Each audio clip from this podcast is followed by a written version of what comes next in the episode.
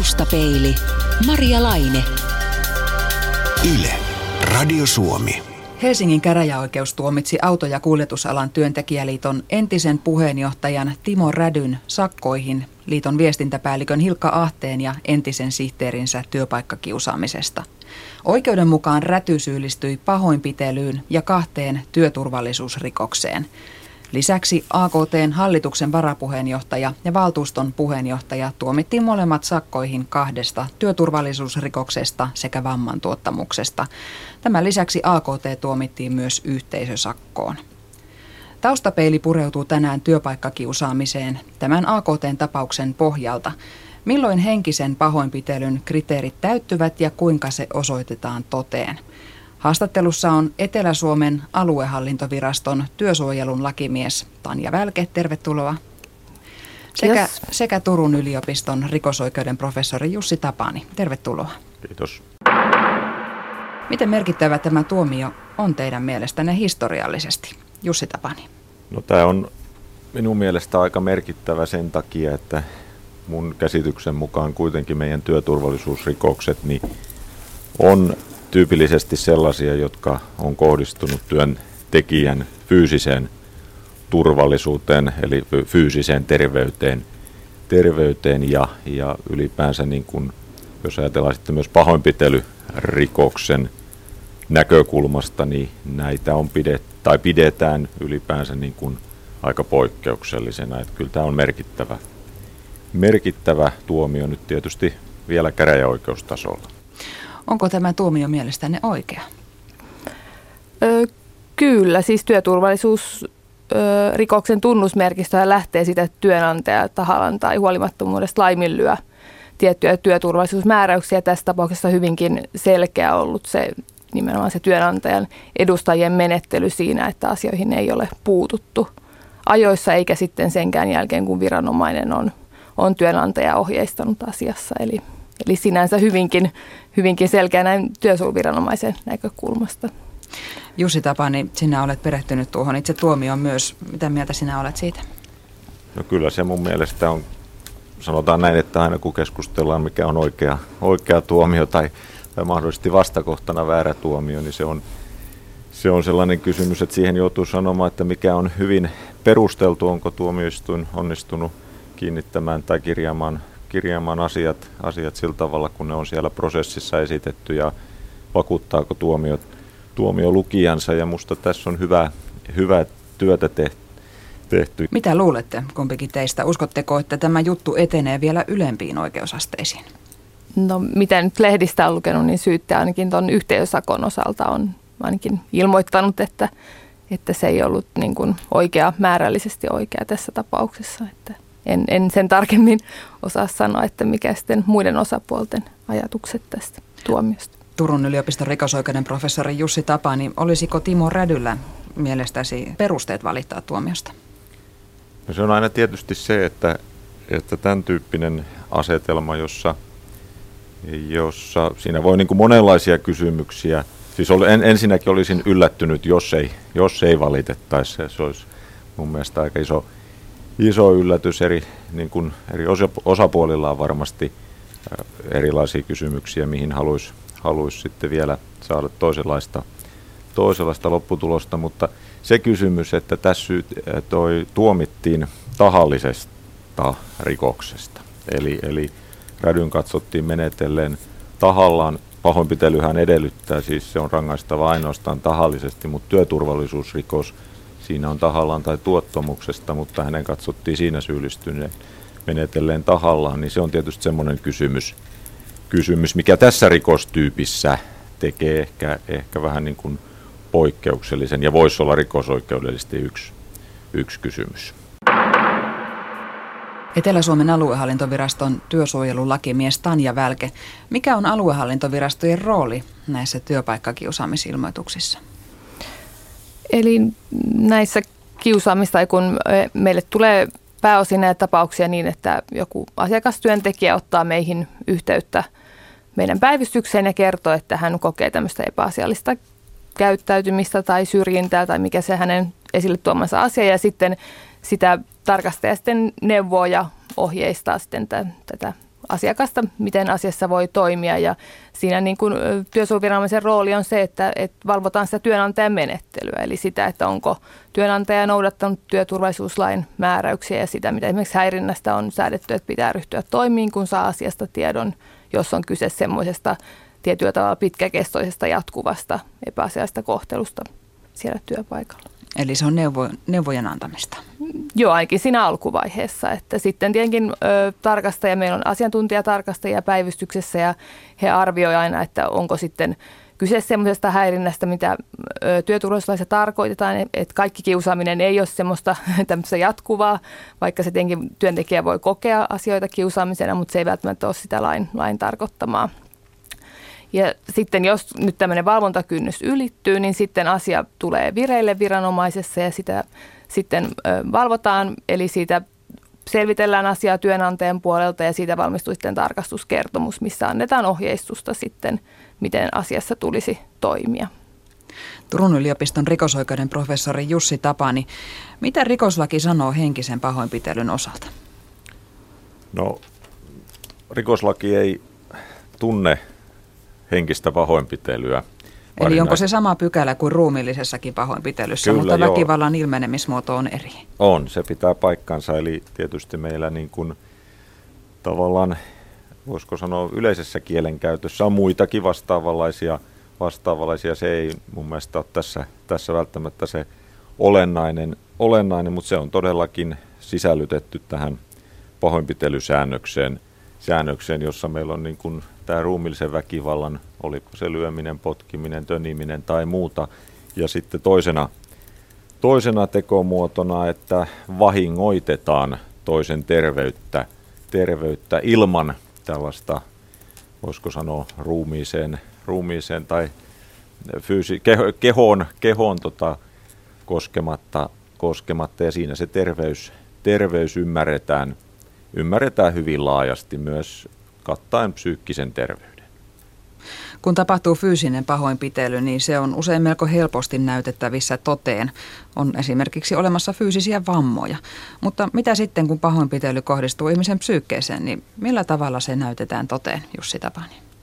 No sitten, sitten aletaan, aletaan tulemaan sinne, sinne alueelle, joka, joka tietysti tässä, tässä on se varmasti – yksi siellä rikosoikeudenkäynnissä ja todistelun ja näytönarvion kannalta ja myös jo sitä edeltävässä niin kuin tutkinnassa, tutkinnassa se vaikein kysymys, koska rikoslaki ei anna, anna oikeastaan eikä rikoslain voisiko sanoa tulkintaa koskeva, koskeva kirjallisuus eikä myöskään lainvalmisteluasiakirjat tähän, tähän vastausta. Ja tietysti esimerkiksi tässä Rädyn tapauksessa niin jo tuomiosta näkee – näkee kirjattuna, että se on lääketieteellinen, sanotaan yleisesti näin voi sanoa, että lääketieteellistä asiantuntijanäyttöä, näyttöä, jossa, jossa siellä oli usein, useinlaisia, siellä oli ö, työterveyslääkäriä ja, ja myös psykologia, ja joiden arvioiden perusteella sitten täytyy,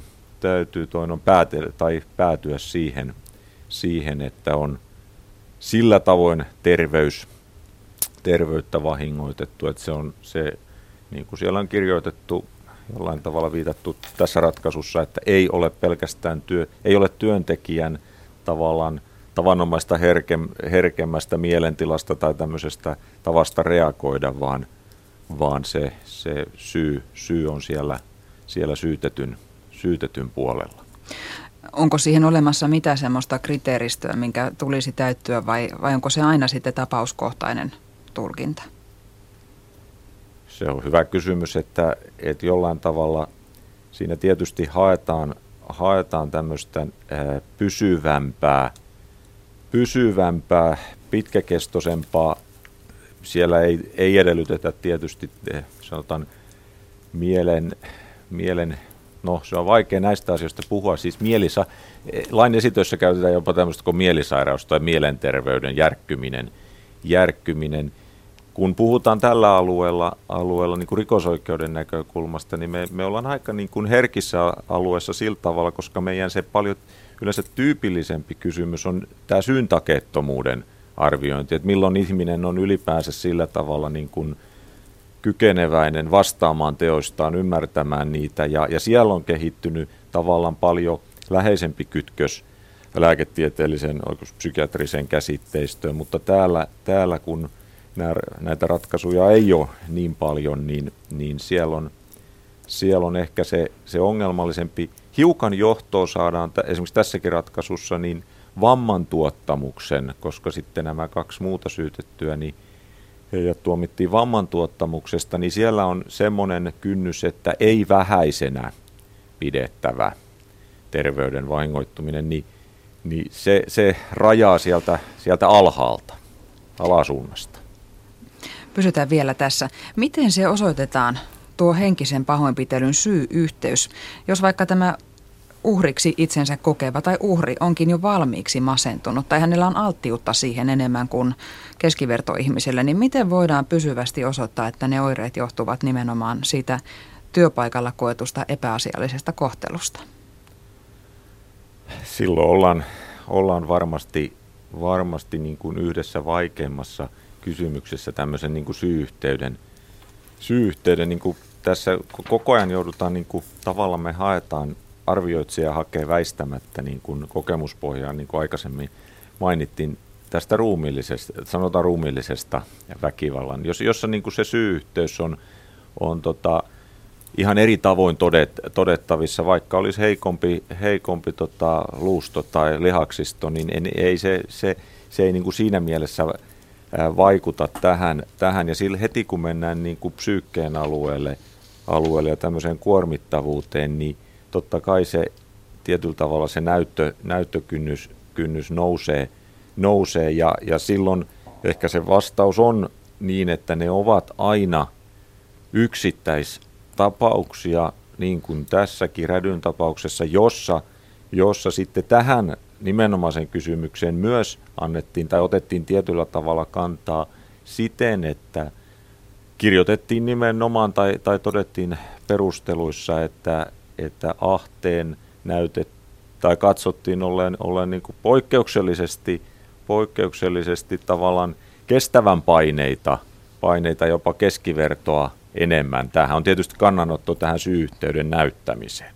Mutta siihen vastaus, vastauksen antaminen, että mitä jos on, jos on herkemmin, herkemmin reagoi, niin se täytyy, täytyy sitten siinä asiantuntija arvioinnissa en, ensin selvittelyssä ja asiantuntijatodistelussa niin, niin käydä tämäkin kysymys läpi. Entä sitten se toinen puoli? Miten rikosoikeudellisesti osoitetaan henkisen pahoinpitelyn tahallisuus? No silloin tullaan, silloin tullaan oikeastaan semmoiseen, että onko, tai esitän tämmöisen kysymyksen, kysymyksen niin päin, että onko silloin kysymys nimenomaan siitä, että, että henkilö – samanaikaisesti kun syyllistyy työturvallisuusrikokseen, niin on itse nimenomaan se henkilö, joka on siinä konfliktissa se toinen osapuoli, eli, eli tietyllä tavalla pystyy koko ajan ää, tekemään havaintoja toisen ihmisen reaktio, reaktioista, tietää minkälainen se siinä vuorovaikutuksessa oleva häiriötilanne on, kuinka kauan se on jatkunut, eli on tietoinen koko ajan sen tilanteen tilanteen kehittymisestä. Ja tässä kulkee mun mielestä tavallaan nyt se selittää, selittää oikeastaan, jos tätä, tätäkin tapausta ajatellaan, niin tässä selittyy se, että miksi ää, räty on tuomittu tahallisesta teosta ja sitten nämä kaksi, kaksi muuta vastaajaa vain vamman tuottamuksesta. He eivät ole osallist- siinä mielessä osallistuneet siihen menettelyyn, joka katsotaan pahoinpitelyksi ja heidän se, että minkälaisia havaintoja he on tehnyt, niin, niin ei, ei riitä perustamaan sitä tahallisuutta. Tanja Välke, kun teille aluehallintovirastoihin tulee ilma, ilmoituksia näistä epäasiallisista kohteluista työpaikoilla, niin kuinka kauan noin keskimäärin silloin tämä ilmoittaja on kokenut sitä epäasiallista kohtelua? kynnys vaihtelee paljon siihen, että, että missä vaiheessa asiakkaat ottaa yhteyttä. Jotkut kokee jo ihan että sen, että esimies puuttuu esimerkiksi työhön tai muuttaa työtehtäviä, niin sekin voi jonkun mielestä olla jo epäasiallista niin kuin käyttäytymistä, että se on hyvin eri, jotkut ihan parista tapahtumasta voi tehdä ilmoituksen meille päin ja sitten taas toisilla se kynnys voi olla siinä, että vuosiakin on kestänyt sitten sitä tietynlaista kohtelua siellä ja sitten vasta ottaa yhteyttä. Mutta ajatushan niin kuin työturvallisuuslaissakin on, että se asia kehitetään työpaikalla.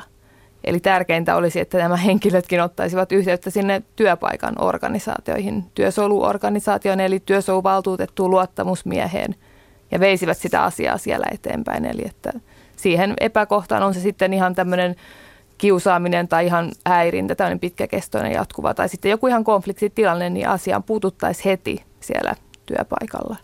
Niin se olisi se että niin kuin kaikista paras vaihtoehto, eikä mm. sitten edes välttämättä otettaisi viranomaiseen yhteyttä, vaan mm. hoidettaisiin se asia. Niin rikostuomioistuinhan varmasti on sitten se viimeinen vaihtoehto, mm. jos mikään muu ei auta.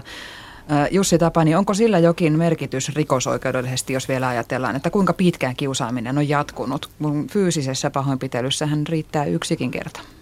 Kyllä se tietysti se, se pitkäkestoisuus niin vaikuttaa vaikuttaa tähän ja, ja tältäkin osin on, voisiko sanoa, siinä mielessä aika poikkeuksellinen, että harvoin, harvoin näkee ää, tuomiota, jossa pahoinpitelyn ajallinen kesto on, on ää, muistaakseni nel, kolme tai neljä vuotta. Nyt en muista ihan ulkoa, että oliko kolme, kolme vuotta, joka tarkoittaa siis juuri tämmöistä pitkää pitkäkestosta ja vaikka nyt puhutaan toisesta teemasta, niin tämähän on koettu ongelmalliseksi eh, tämmöisessä perhe, perheväkivalta, jossa siis tämä pahoinpitely on yleensä se yksi rikosnimi. Nimike. Ja se, että miten tämmöinen eskaloituva tilanne niin kuin rikosoikeudellisesti otetaan, otetaan huomioon, huomioon ja, ja nyt tällä niin kuin, voisiko sanoa työ, työrikosoikeudellisella puolella, niin, niin se, se on pystytty pystytty tällä tavalla arvioimaan, mutta tämä on, koska me ajatellaan yleensä rikosta yhtenä hetke, tavallaan ajallisesti rajattuna, rajattuna tapahtumankulkuna, jossa on tietynlainen menettely, josta sitten aiheutuu ulkoisestikin havaittavia seurauksia ja tämän tyyppinen toiminta, niin heti vaikeuttaa rikosoikeudellista arviointia ja tietysti sitä todistelua, mistä tässä on juteltukin.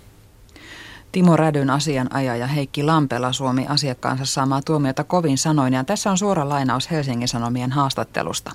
Ei tämmöisiä pitäisi rikosjuttuna käsitellä, on ammuttu isolla kaliberilla. Mitä muuta olisi Räty voinut tehdä, jos ihmissuhteet ovat tulehtuneet? Miten kommentoitte tätä lausuntoa?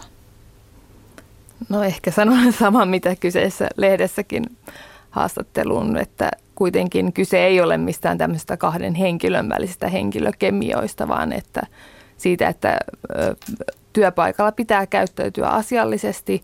Ja tässä tapauksessa vielä on kyse niin kuin, ei mistään niin kuin samantasoisesta, eli kahdesta työntekijästä, vaan esimies alainen välisestä suhteesta. Eli, eli nämä, nämä seikat huomioinen, niin siinä on tietenkin näin niin kuin työturvallisuusasioiden kannalta niin tällä työnantaja edustajalla tiettyjä velvoitteita ihan toimia, että, että se ei ole ihan, ihan noin yksiselitteisesti kyllä. Professori mm. Jussi Tapani Turun yliopistosta, onko tämä sinun mielestäsi rikosjuttu?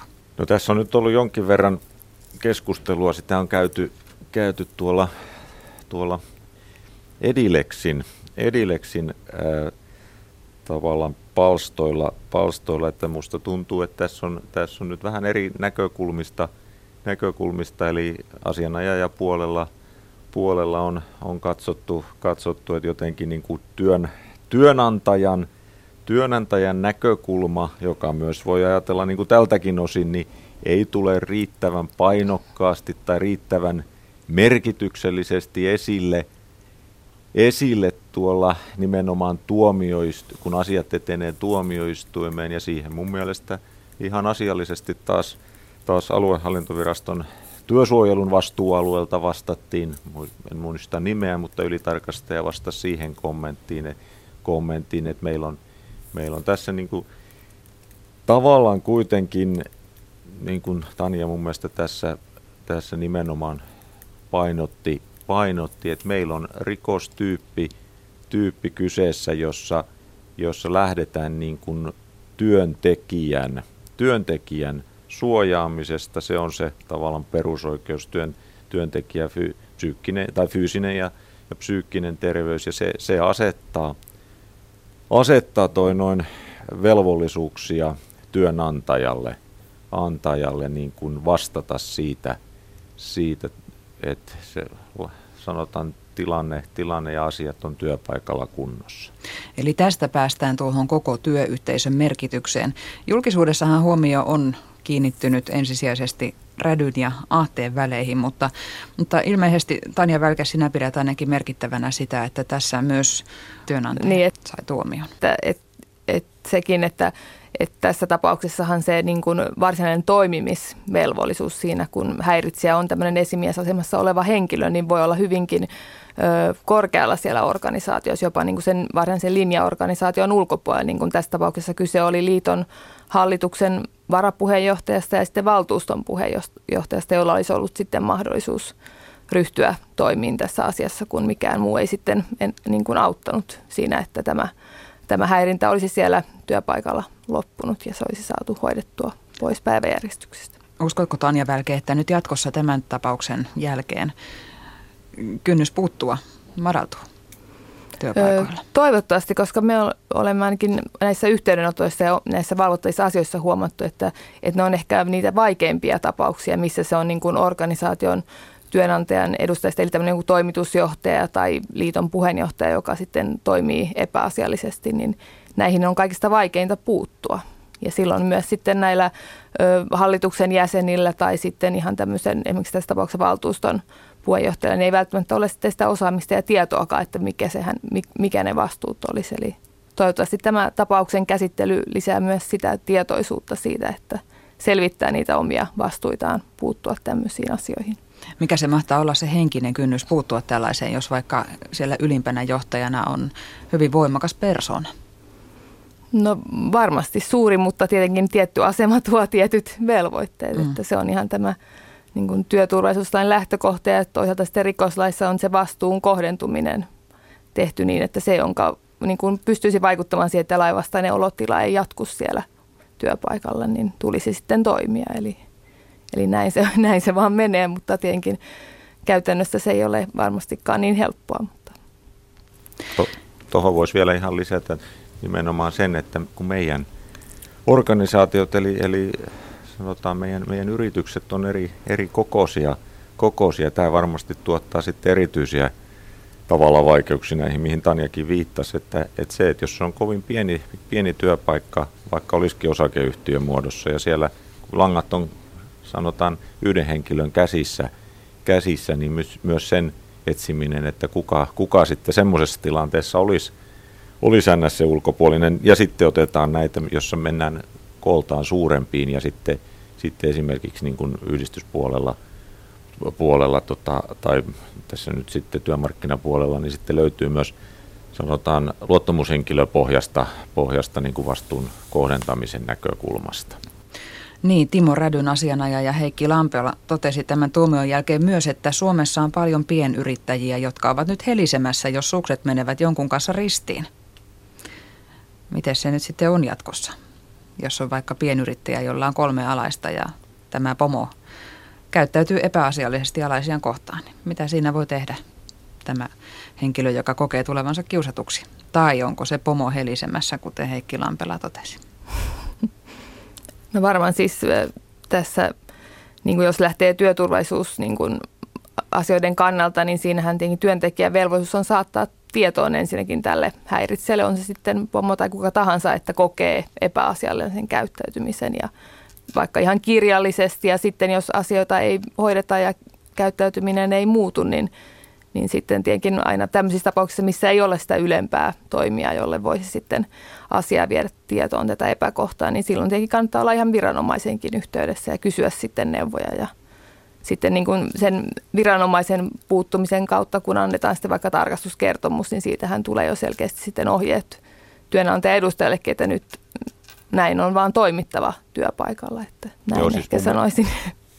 Niin siis mä ajattelin just samalla tavalla, ei kai se voi olla – ei kai se voi olla helisemistä, että, että työntekijä saattaa kokemansa epäasian rikollisen käyttäytymisen työntekijän, työntekijän anteeksi, työnantajan tietoon ja sitten, sitten myös ehkä otetaan ja on tarpeen ottaa viranomaiset siihen rinnalle selvittämään asiaa, koska siitä voidaan vasta, mun mielestä se, ei se ole helisemistä, jos asioita tällä tavalla selvitetään. Sitten jos, jos rikosoikeudellinen vastuu alkaa muodostua automaatioksi, niin sitten voidaan tietysti puhua, puhua helisemisestä, mutta kyllä sinne on pitkä, pitkä matka tämmöisissä tilanteissa kuitenkin, kuitenkin koska mun mielestä siinä mä uskon, että, että viranomaisilla ja, ja tuomioistuimessakin kirjoitettiin, että ei sinänsä, sinänsä sellainen sanotaan voimakas tahtoinen johtamistyyli, jopa persoonallinen johtamistyyli, niin ei se rikosoikeudellisen vastuun sellaisenaan johda, vaan tilanteissa, jossa se ylittää, ylittää sen, mitä voidaan pitää, pitää niin kuin hyväksyttävänä ja semmoisena niin kuin kohtuudella, kohtuudella, en nyt siedettävissä, mutta se kohtuullisen tason ylittää.